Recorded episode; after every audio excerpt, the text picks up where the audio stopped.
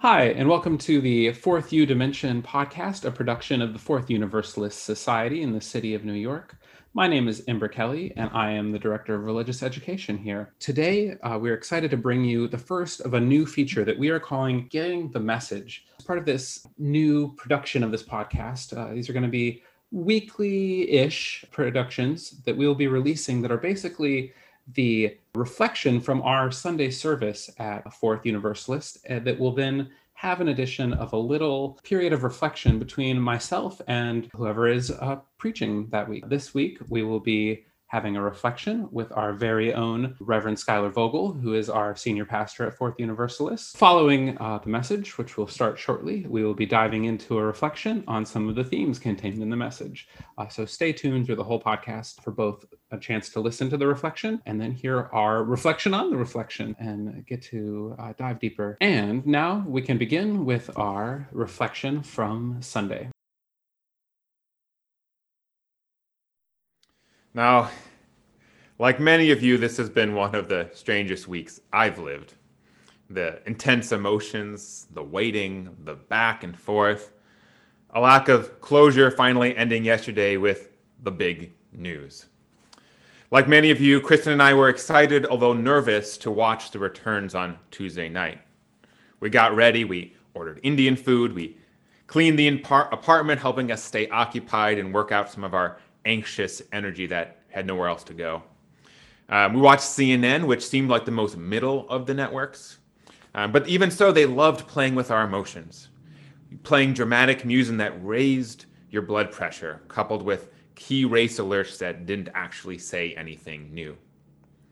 After all of that adrenaline pumping excitement, we went to bed around 11, pretty early, when it looked like most of the counters had slowed down and few results were going to come in.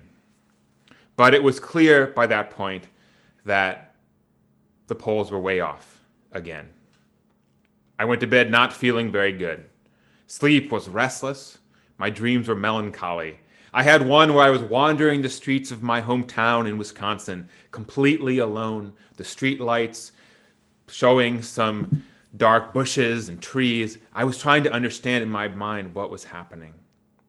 Awake at various times during the night, I tried to stop myself from spiraling towards worst case scenarios. Emotionally, I knew the race wasn't over, but even so, I felt defeated. Because as Unitarian Universalists, beyond politics and candidates, there are certain things that I have to admit I really want. I want a government that treats people with respect and compassion. I want leaders that I can look up to knowing that they are at least trying to do what is right, even if I don't agree with them all the time. I want an election where democracy itself doesn't feel like it's at stake, where the opposition isn't the same as an enemy. I want to feel safe around my fellow citizens, that we can agree on basic moral principles, that we are better than the past few years, and that we as a country had come to see that.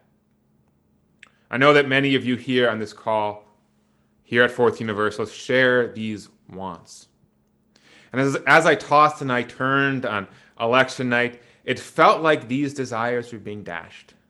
No matter who won, there would be no clear, clear moral consensus, no grand repudiation of the anti democratic tilt of our government, no great awakening that the cruelty, dishonesty, and baseness of the past four years was intolerable to our collective moral conscience.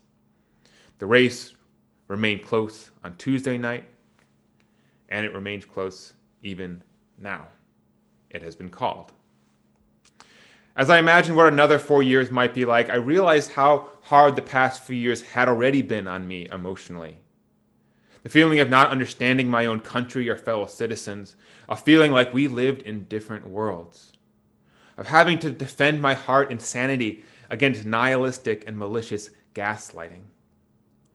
Each time another moral line was crossed and it was normalized, my heart ached.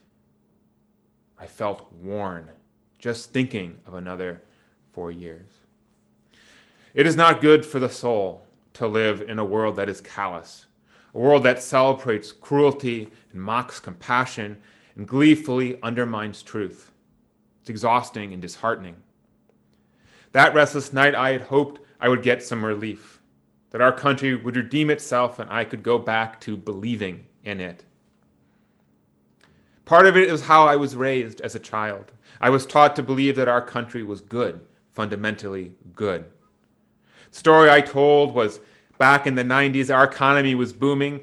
America had just triumphed over the Soviet Union, proving that democracy and capitalism and our values were the best and also going to win the future.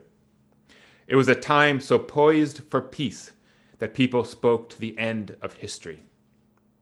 I learned growing up that racism had been defeated in the 60s, and we had all learned a lot since then. I learned about recycling, I watched Captain Planet, and I felt sure that we could save the Earth. We just gave it a little time. I learned that the American soldiers in the Persian Gulf and Kosovo were there to save lives, to stop genocide, and stop cruel dictators. I learned that drugs were bad, but if we were strong and we were virtuous, we could just say no and we would be safe. I was taught that America was good and it was getting better. It was all working itself out like it should. On Tuesday night, I realized how comforting this was, even if I didn't realize it.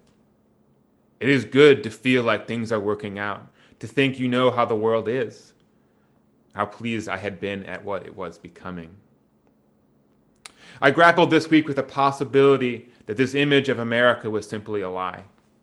My hope had been, perhaps naively, that these past four years were an aberration, a blip, a bad dream that we would wake up from thanks to the inherent goodness of Americans who realized overwhelmingly that something was wrong. My fear was becoming that actually these past few years were what Americans were and really wanted. And that would be our future instead of the future I believed in my entire life. I've heard it said that a religious experience, that it happens when the world you dream about you yearn for, you believe in, aligns with how the world actually is. It's when our hopes and aspirations match reality. When that happens, it's a religious experience. It's a beautiful thing. It feels perfect. But when the opposite happens, or threatens to happen, we are hit with disorientation, despair, and at times paralysis. The ground moves beneath us, our worldview is shaken. I grew up with the privilege to believe in America and its possibility. I grew up benefiting from the best our country has to offer, exposed to its lingering and still unexposed to its lingering and active systems of oppression. I know that for many in our country and many on this call, there are no illusions like this. No naivete, no surprise in seeing just how close this election was, either in 2016 or this year. Some of you here I know are wiser than I have been, have experienced the brokenness of this country clearly in your life or your ancestors' lives. That America has never been what they taught me in school. You may have been frustrated, angry even at the ignorance of those with privilege who have only recently begun to understand what has been clear for so long. We with privilege have a lot to learn from those who had to struggle with their country their entire life. We have a lot to learn about emotional resiliency by not tying our joy and our hope to a world prone to heartbreak and meanness and injustice. This is not a privileged person problem alone. It is also a Unitarian Universalist problem because our theology is steeped in this privileged belief about progress. Yes, so many of us are happy that Biden won. But it was not a domination of progressive values across this country. A lot of good people lost election. We can't, we can't celebrate just because of that. We have to understand that the belief in progress is, in some ways, an idolatry. It reflects a belief in the inherent progress here on earth, which, if we are not privileged, is a hard sell, especially for those who've tremendously suffered for generations. The progressive theology that so many of us hold reflects a belief in the goodness of people, a hard sell for those of us who have, in this world in this country who have suffered time and time again.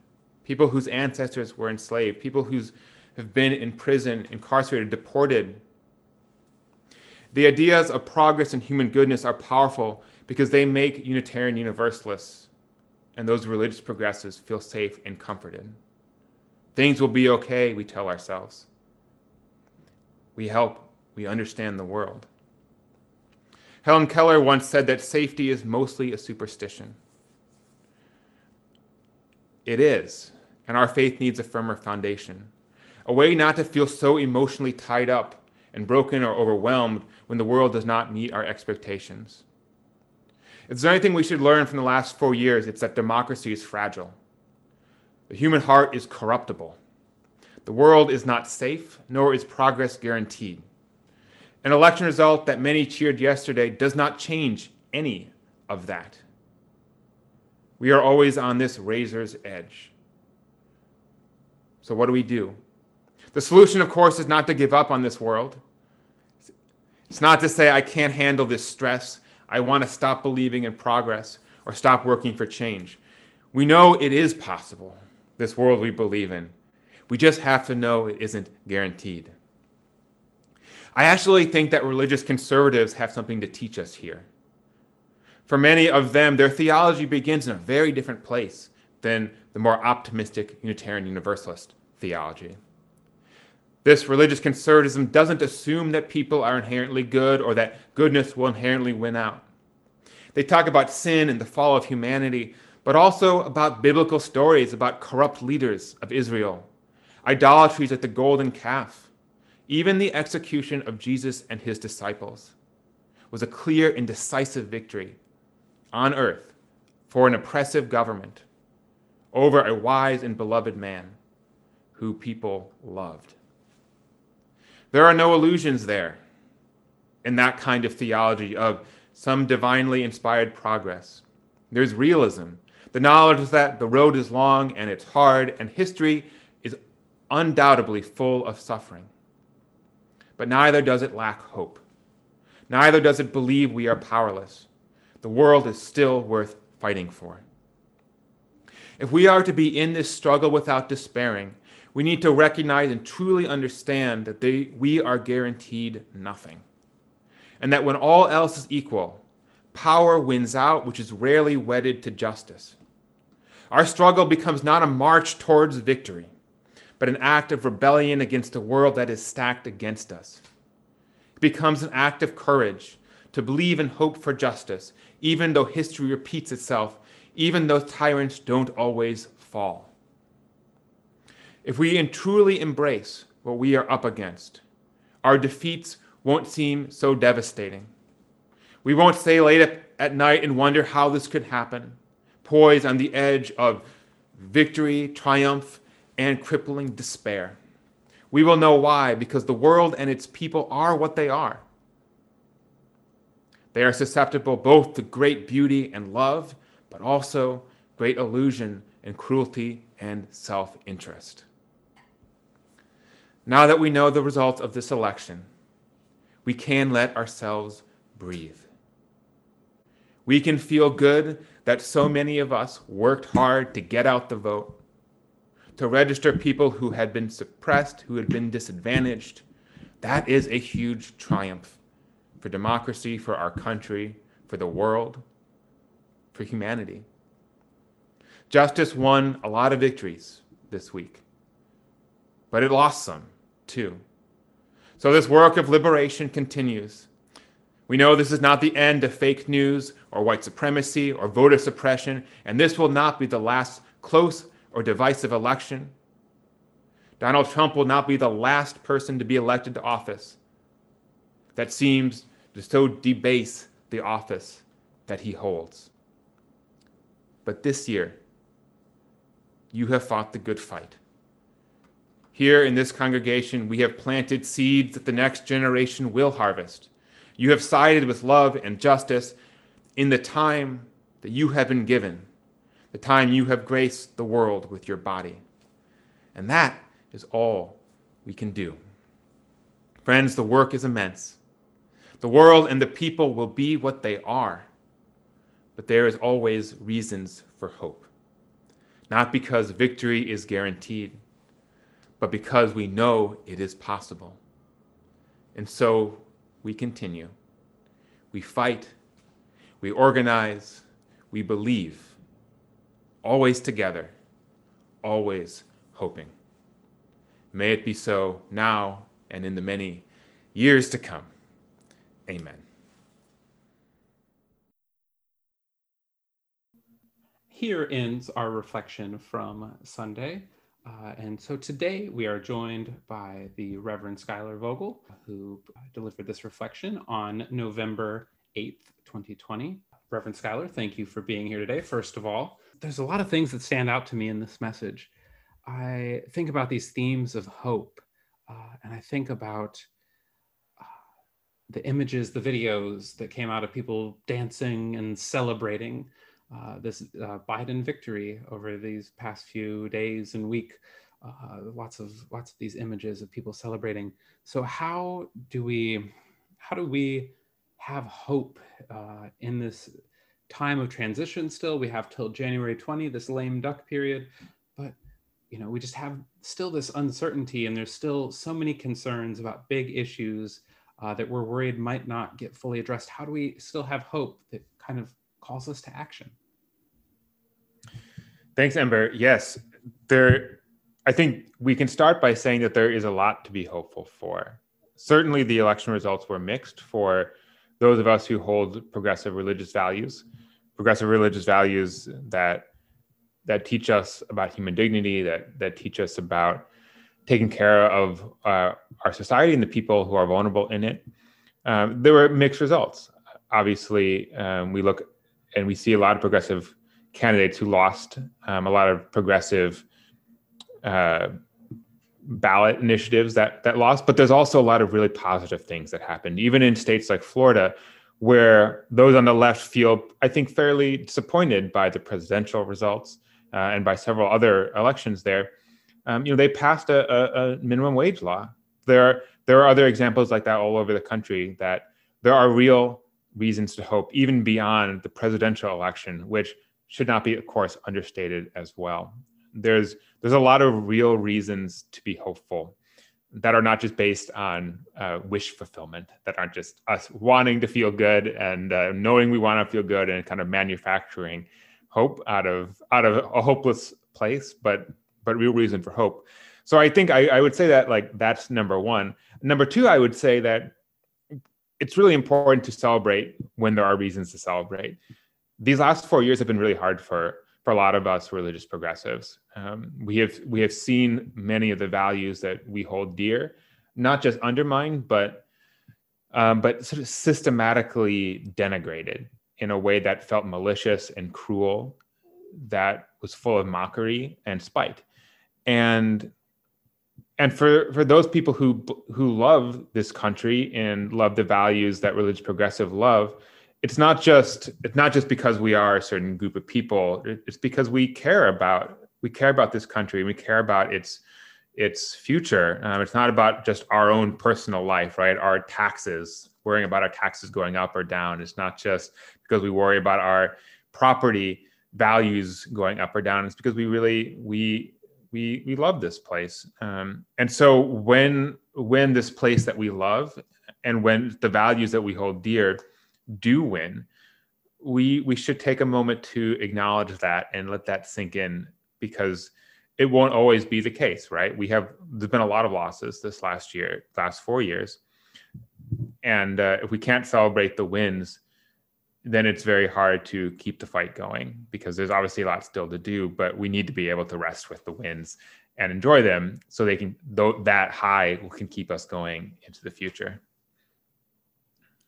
Definitely. I mean, I think that's really great advice to also look at these victories on the local and state levels that uh, that that community organizing and that local organizing really can pay off uh, and helping us really deliver on on some some more hope uh, that those those small uh, races, votes, ballots, uh, that those can make a big difference uh, and that it's important for us to stay active on those local levels. I think that's definitely an area that delivers hope and that calls us to still feel hopeful in keeping working on uh, on our local level. And that's uh, and that's just going to be more and more important. And I think it gives us hope because those are races that we can control in in uh, some part, right? It's uh, we can't we can't control what the presidential election is doing, at least on like a, a major way. But but next year here in New York, we'll have significant local elections. Uh, Fourth Universalist hosted a uh, along with the JCC and Faith in New York uh, four years not four years ago, two years ago, well, sometime recently, uh, the last city council race, we hosted a justice forum where we we asked the candidates what they thought about the values that we hold, right, of religious progressives, and uh, we helped push the the conversation in a different direction. So there's lots to do, and I think that is empowering, right? To be able to feel like you're actually exerting control over our elected officials is empowering, and that's what we do in local elections. Right, definitely. I know I don't know whether it was a meme or whether it was you know true news, but you know the word was that uh, once the news came in of Biden's victory, that people were getting called into the restaurants uh, to work because suddenly the brunch reservations were going up. Uh, you know, so um, lots of people have maybe spent time in this last four years, uh, maybe talking about people who held up signs that said, "If Hillary had won, I'd I'd be at brunch." Uh, and you know, there's there's some folks that worry that maybe there's there's a complacency that will come with uh, what people see as this victory. How do we how do we not get complacent? Uh, how do we not uh, give up the fight to only be at brunch all the time? It's so important to to uh, not always be at brunch. Brunch is obviously a delightful thing. A lot of New Yorkers love that. Uh, a lot of progressives love that. But I think we we don't we don't lose focus on why we are doing this, right? So as religious progressives, as Unitarian Universalists, we are not in it for the political party. You know, if we're Democrats, we're not. We don't we don't take our our lead from the Democratic Party. We don't take our lead from the politicians or our elected officials. Um, we take our lead from our faith tradition, um, our sense of conscience that comes out of ourselves, um, which our our Unitarian Universalist faith encourages and says and wants to say, trust yourself. You are free. You are wise. Uh, you can live an introspective, thoughtful, hope, love-filled life, and from that life come a wisdom that allows you to to change the world and change yourself. That is the grounding that that uh, we hold when we get involved in politics. Um, we're not a political organization; we're a religious one and although there's lots of overlap there the the inspiration for us to to sit back and have brunch and not work to change the world comes for me people who do that are people who who are focused on the political alone. They're not focused on the core values underneath. And the core values underneath are clear with us that that this wasn't a resounding victory right? Uh, if we're looking at a world that is, is what the world is it's it's it's there's it's not going to be fixed just because Joe Biden becomes president. Joe Biden is a thoroughly an establishment candidate. That's not necessarily a bad thing, depending on who you are. But so much of the world inequality, so much of the injustice, the issues with climate change, the issues with police brutality, none of that is going away. And so, if you care about the values uh, that are Unitarian Universalist values, and you care about the values that I think, in large part, push back against Donald Trump, you will see in a very logical way that none of that fight is over. Um, the president elect will need progressive support to to enforce some of these necessary reforms and and uh, and restructuring of our society, and he may need to be pushed by um, by the left and the religious left who helped get him elected, um, whether that is from partisan work or just from driving out turnout. Right, our congregation sent out 125,000 postcards urging people to vote and register in in areas that have been voter suppressed. Um, those people came out in record numbers, and they voted in record numbers for progressive candidates. And there's accountability that has to happen there, um, but there also has to be follow up. And so our follow up as religious progressives has to be to hold our elected officials accountable and to keep doing the work because it's far from over. Um, we saw we saw non-progressive candidates win across the board. New York State lost a lot of progressives, um, a lot of moderates, um, and uh, there's tons of work to do. Well, uh, Reverend Schuyler, thank you for joining us today and reflecting on uh, what you know it feels like a very uh, big message delivered uh, as it was in the wake of of the election. So thank you for for joining us today, and thank you all for listening to this inaugural "Getting the Message" uh, podcast. Thank you, Ember. Thank you all.